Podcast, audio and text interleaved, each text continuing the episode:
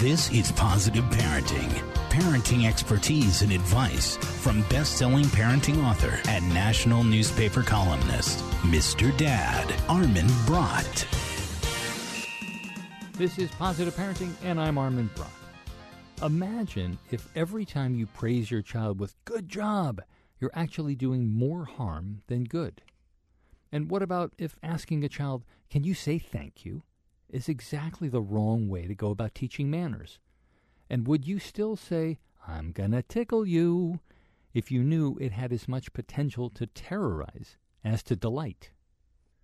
In this part of today's show, we're going to be talking about language, and we're going to find out how, despite the very best intentions that we have, our language is also controlling, condescending, and ultimately harmful to our kids.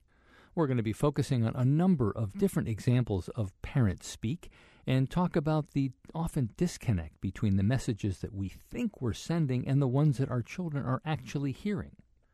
Now, of course, this is positive parenting, so we're not going to spend the whole show criticizing the way that you speak to your parent and insinuating that you're a bad parent because of the way that you speak and the language that you're using.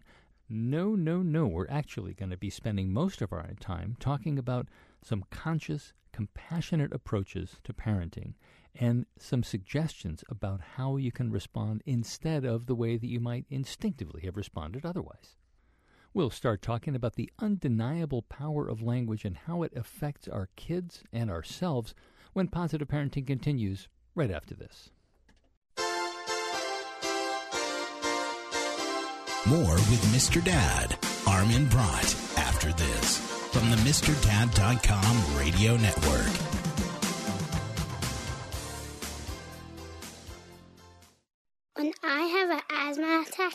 I feel scared. It's like tiny nails in the air poke my lungs. I start to cough. Sometimes I, my parents have to take me to the hospital.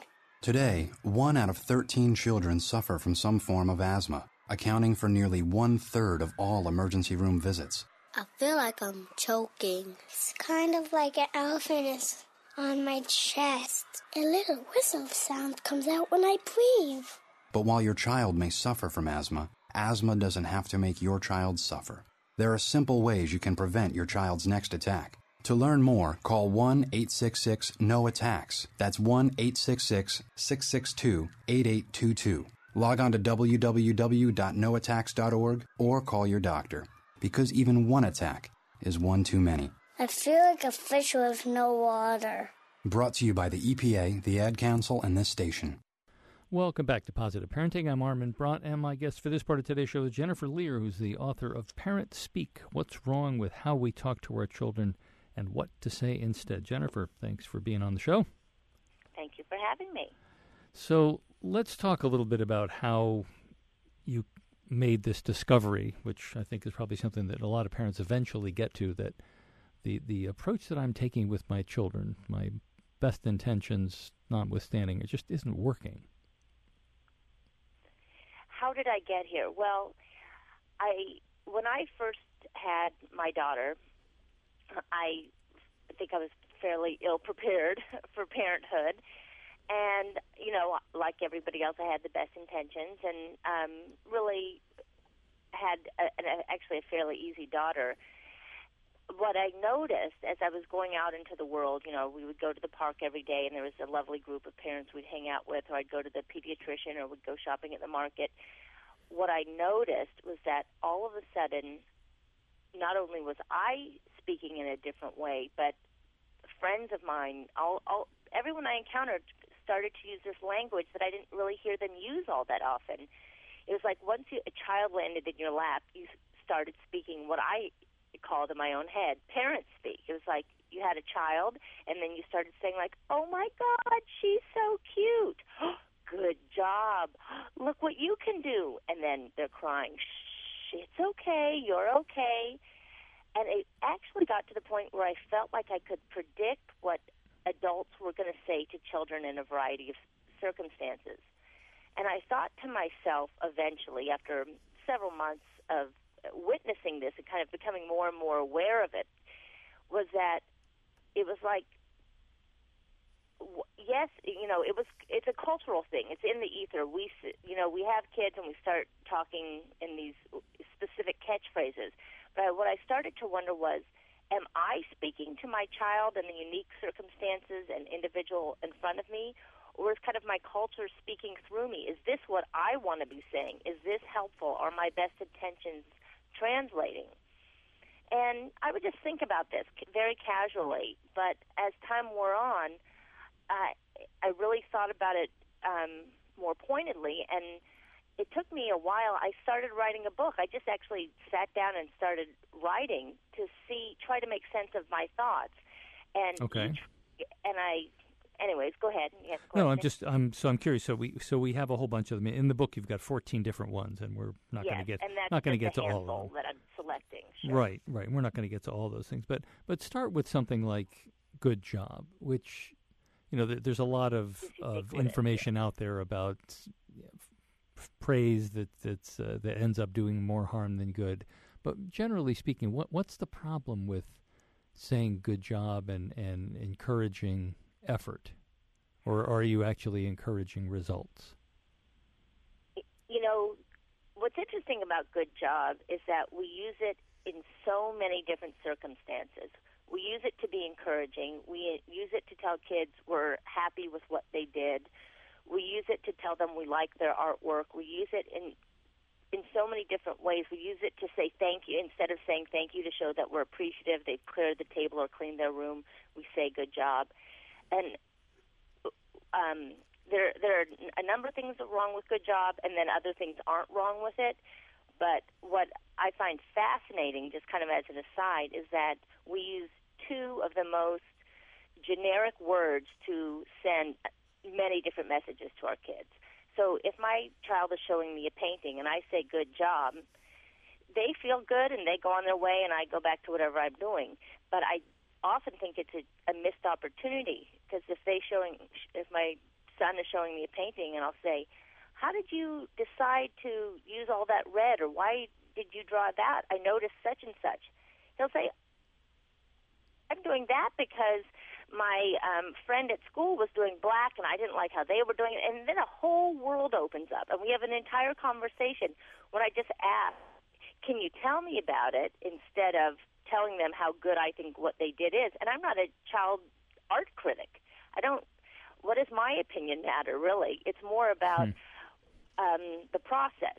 Then another example, like I had mentioned, is if my child clears the table, and if I say good job, I'm not really saying you've done a really good job of picking up a plate and walking it across the room. Uh, what I mean to say is thank you uh, for doing that. It makes my life easier, and it shows that you're a participating member of the family. So, a simple thank you is so much, I think, Yeah. more meaningful than uh, good job is inherently judgmental. So if they didn't do a good job, is it a bad job or am I, I? And if they didn't clear the table, I can say, you know, when you don't clear the table, it makes me feel ta- more taken advantage of. That you just think all this work is for me to do. You know, it's like a good job doesn't get information across. Right. It's, so I'm I'm um, curious about this. I'm doing kind of this informal poll just from time to time, and I kind of have a feeling how you're going to answer this question. But Okay. uh, what do you think about the word awesome? I mean, you it- know, it drives me actually, completely I actually crazy, use it a lot. Oh no. Um, And it, it's very similar to Good Job, but I only use it when, like, my son loves to do flips, and and he um, that's when pretty he does awesome. flips, I'll say that's awesome because I and I'm basically saying I'm impressed, and he'll say, yeah, but that one sucked. For he, he is such a critic of himself, like he's so far ahead of me in being able to judge a flip. So it doesn't really matter what I think of it. What he de- wants to do when he shows me a flip is to show me what he's learned. He wants to share his passion with me. He doesn't want me to judge it because for him, judgment is irrelevant. He's the one who spends hours watching flippers on YouTube. He knows if it's good or not. He just wants to show me what he's up to. And for someone, you know, for to show that share with his mom hi- his passions, and I'm want to show him that I'm interested, and it's awesome. I can't do that.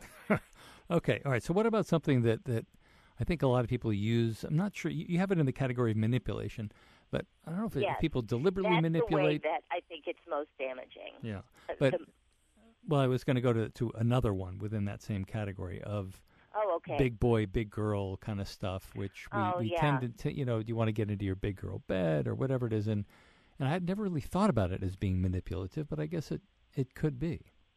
Yeah, I think it absolutely is. You know, if you just bought a quote unquote big girl bed, a regular bed, they're not even a big girl bed, it's just a bed, and and waited for the child to make their own move from the crib to the bed without us selling it, big girl is a sales tool. We're pitching to them that if you are better if you go sleep in the bigger bed than the crib. Otherwise, why are we doing it? I mean, it's it's on our agenda, on our timeline, and often it happens when somebody's pregnant and they have another child coming up and they don't want to spend another six hundred dollars on the crib. They will have a bed for their older child and try to sell them on it. And you know, two or three year olds, in the scheme of things, aren't big. You know, they're still very young little people, and they'll get to the bed, in my opinion, when they're ready. And we don't need to sell them on it because if they're not ready, they may feel like, oh my God, now I'm not a big girl. Mommy's disappointed in me, and I feel not ready. You know, you kind of set your kids up to telling them bigger is better. And then, ironically, at the other end, we're like, you know, we put on the brakes. You're too young for this movie or or dating or anything. So we want to have quickly grow up, get rid of your blanket, get rid of your pacifier, get out of the crib, and then we want them to slow down and we don't really trust their own timeline. And I think we could trust kids a lot more. And they really aren't that big, I think, and they probably they're not big they at all. probably recognize that. Right. Oh, you're a big sister now. Yeah, I'm two. I'm an older sister, but and you know technically you are bigger than the newborn, but Yeah. but you don't have to. You know, we sell them on this idea. Oh, it's going to be great to be a big sister. It's often very upsetting and scary for children to have um, a new sibling come in the house at first. You know, you get all your parents' attention, and then a new crying human comes, and you get less attention. And even if your parents make every effort, they'll never, ever, ever get as much attention as you once had before another sibling came on along. It's just not possible. So there's a, often a period of mourning for children. But when we try to tell them, oh, how great it is to be a big sister, we kind of deny their experience, which makes it harder for them to get over, I think. I've been talking with Jennifer Lehr, who's the author of Parent Speak What's Wrong with How We Talk to Our Children and What to Say Instead. We're going to take a quick break. When we come back, we'll keep talking to Jennifer about the things we shouldn't say and what we ought to. I'm Armin Brott, and you're listening to Positive Parenting. In 1977, in Johannesburg, South Africa, an eight year old boy picked up the game of golf from his father. By the age of nine, he was already outplaying him. The odds of that same boy then making it to the US and European Pro Golf Tours? One in seven million. The odds of the Big Easy winning the Open Championship once and the US Open Championship twice? One in 780 million. The odds of this professional golfer having a child diagnosed with autism?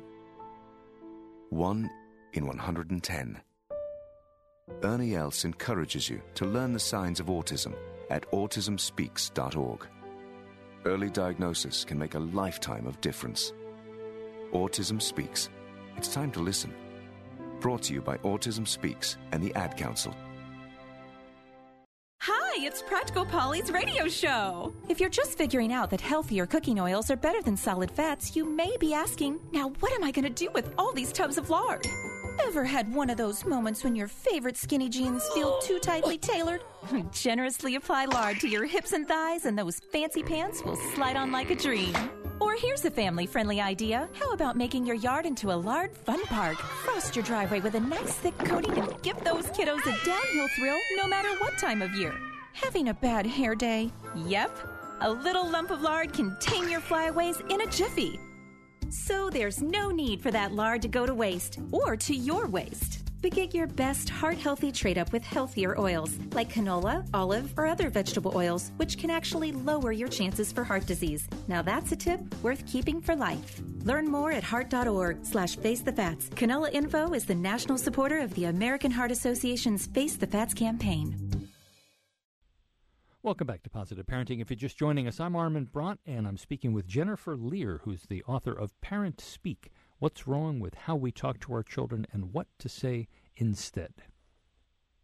Uh, so, want to get on to some some of the other ones that, that come in here. Things like you know, I think a lot of parents say with with the intention of instilling good manners in our children. Uh, things like, can you say thank you or share or say you're sorry? That sort of stuff. Where I, th- I think the the intention is, well, kids don't naturally know to say they're sorry or that this, they should say thank you, so we need to tell them these things. So, what what's your thinking about why comments like that or directives like that are problematic? Those are three very big ones, and I think they're all problematic for different reasons. But overall, um, it's we have a very strong need to look good in front of other parents. So if we're leaving a play date and our chi- picking up our child, and of course we want our child to thank the parents. Often certainly, and this starts very young, at two years old, three years old, four years old, we ask the children to, can you thank so and so for having you over? Now, it's my contention that children will learn to say please and thank you and um, uh, and follow other rules of etiquette if we model them. And I mean model them consistently because to me, if I turn to my daughter and tell her what to say in front of somebody else, that's not very polite. It's it's putting what I want before her dignity. Because if I said to you, "Can you thank me for having you on your show?" I mean, you, don't want to well. be somebody under those circumstances. And yet, as a culture, we genuinely don't seem to care how genuine a thank you is. We just want them to know that they have to say it when we want them to say it at the exact moment. And so my approach is to take more of what I call a wingman approach. And if I'm leaving a play date with my ch- ch- child, I'll say, thank you so much for having her. She had a wonderful time, I know, and we'd love to have your child over, and thanks so much. And usually she'll follow my lead, or she'll take notice that this is when you say it, and she'll notice that the other it makes other people happy eh, to hear it, she'll take in that information and eventually she'll get there herself. She won't say it maybe at two or three all the time, but and I've had great success with this with my children. They come to say it on their own, three, four, five, six later on, and they'll say thank you at times we don't think are is appropriate because they genuinely feel it. And for me, I think it's it's better late than coerced. That's my motto. So if if for some reason my child has forgot to say thank you for a gift or something, and I jump in and say thanks so much, when we get home or, when we're out of sight of the person, I'll say, "Oh, I worried that you didn't think you appreciated it," and she's like, "Oh no, I did. I was just thinking about something else." Oh, how would you like to say thank you? And then we can decide together. Maybe a phone call, send a text with a photo, or you know, even an old-fashioned thank you note.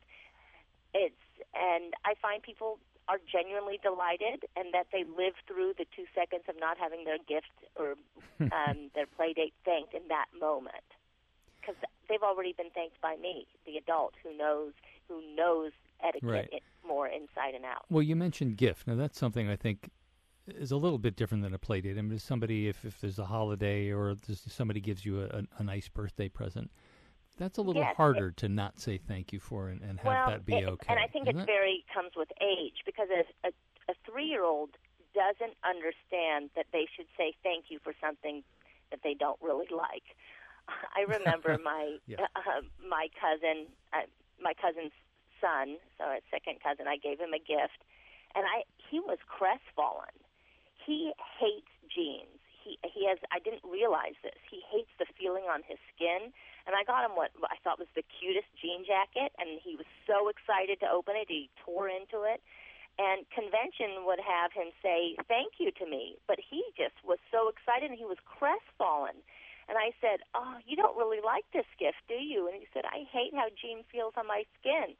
And I said, let's return it and you and I go shopping together. And he was so delighted by that. He said, thank you. And then we actually went out and had a good time together when we normally wouldn't have. So I appreciated the fact that he could still be real. I know by the time he was seven, he would probably say thank you and suck it up and not share that with me. But I was hoping that I was opening up like I'm someone you can be honest with, and and I actually think it's better in some circumstances, certainly. Yeah, and so wouldn't you say that there's a there's a place for I hate the yes, if, but, you know the white but, but lie kind of a thing, or understanding that what you say now yes, could and affect that's somebody. when you're older. I think yeah. that you can start gauging that. But once we put on children who uh, don't, they have not been. I'm not dying to rush children into white lies. I would love rather have them be more authentic and an adult be able to handle the fact that the child is disappointed. Um, and I know this is counter to popular um, culture because it really was so much more meaningful to me to understand this information about my cousin and to then have a lovely time shopping with him. And all of that loveliness would have been lost if he had to say, Thank you so much, I love it. And I would say, You're welcome. Yeah, I'm curious. Another thing that you didn't talk about this in the book, but I, I would imagine that you think about this kind of thing. Um, threats that don't ever come true. I mean, threats that are not threat like I'm going to do something to you, but oh, if you do that, you're going to slam your hand in the door and you're going to break a bone or you're going to put somebody's eyes out. Those kinds of things like, I, that's I, kind I of maybe more about. under the category of be careful. I do have a chapter on be careful. Um, yeah, you, yeah. Uh, and to that, I would say I absolutely would teach my children not to run into the street. You know, when they're too young to, I would I'd go to the curb. Look, cars are coming by. If you go um, step into it, it's very dangerous, and it's my responsibility as an adult to watch my child who's cognitively too young to totally take in that information and say and make sure she doesn't get go into the street and otherwise play in a different part, you know, play in the backyard where it's safe if I want to take my eyes off them. And they will learn that you have to, um, you know, not step into, into the street. But in terms of um, playing, I really trust humans to, because we're born with so many senses and everything that we're doing at all times, and particularly babies, they're just taking in everything. They're in a constant state of learning. So they're scientists. They're grabbing things, holding on, seeing if they need to go tighter, go duck under. They don't want to, instinctually, they don't want to die or hurt themselves as much as we don't want them to. That's why we have these senses. They've been honed over hundreds of thousands of years. And so if we can trust our kids, and the way to do that is to observe them because you as much if you could spend 20 minutes a day watching your baby grow, you can see what they're capable of. And it's pretty miraculous. And like I said, my son is a flipper. He does incredible things. It, he, he makes most people's hearts stop. But I am, and I am a very anxious person, but I am so confident in his ability to gauge what his he can do that I turn it over to him. Otherwise, I couldn't live. Yeah, I would think so. So you're you're giving him a lot of flexibility and putting a lot of trust in him, and then you've got something a chapter which is I, I think also very interesting about behave yourself, which is which seems to imply to it that you, you know, that the child already knows what behave yourself means in every situation. It's kind of like the thank yous. Is that something that they grow into, or do we assume that they My know? My point in that chapter in behave yourself is if you are asking them to do something that's reasonable and they're not doing it, then their behavior is meeting a more important need for them. So, for instance, if my child is screaming or cranky or something and I am asking them to be quiet and they're just not responding, usually they're hot, tired or hungry or they haven't had enough chance to run around and they have that energy in their body. So if I'd say go outside instead of sit, telling a child to sit quietly because I want them to, I'd say you it sounds like you need to get energy out. Can you go outside and do that? Does that make sense? It does. We, it does. Yeah. Mm. And I've been speaking with Jennifer Lehr, who's the author of Parent Speak What's Wrong with How We Talk to Our Children and What to Say Instead. Jennifer, thanks for joining us. Thank you for having me. Salagadoola, metricaboola, bibbidi bobbidi you must be your fairy godmother. yes. It doesn't take a fairy godmother to tell you that the right fit means everything. Good heavens, child. You can't go in that. Children under four foot nine need to be in a booster seat because they aren't ready for adult safety belts alone. Many parents miss the important step of booster seats. Maybe you better explain things to him. Booster seats raise your child up so that a safety belt designed for adults will fit and protect them properly. Oh. That does make a difference. Remember that four foot nine is the magic number, and get your little pumpkin there safely in a booster seat. Hop in, my dear. Oh, thank you. And like Cinderella, you can live happily ever after. It's like a dream. A wonderful dream come true. For more information, visit boosterseat.gov. This has been a message from the U.S. Department of Transportation and the Ad Council. Hey there, welcome back to Positive Parenting. I'm Armin Brott. You know, as we talk more and more about globalization, I get a question more and more often about learning second languages. Dear Mr. Dad, my husband and I are both American and speak only English. We've heard that it's good to expose children to other languages. Is it really? If so, when and how do we do it? Well, there's absolutely no question that learning a second language is good for kids and adults. And here's a little bit of information on why that is. First, it boosts academic achievement. Literally dozens of studies have found that children who study a foreign language get better grades and score higher on standardized tests. More specifically, kids who learn more than one language do better than their monolingual, those are kids who learn only one language, peers on verbal and math exams. Yes, math. According to some experts, learning a new language requires an understanding of patterns and deciphering puzzles, both of which are related to mathematics. It's good for the brain. Children who learn additional languages have longer attention spans and better memory. They also have better listening and critical thinking skills and are more creative problem solvers. It's good for the brain later in life, too. A study published in the Journal of Neurology found that people who speak a second language develop dementia an average of four and a half years later than those who speak only one language.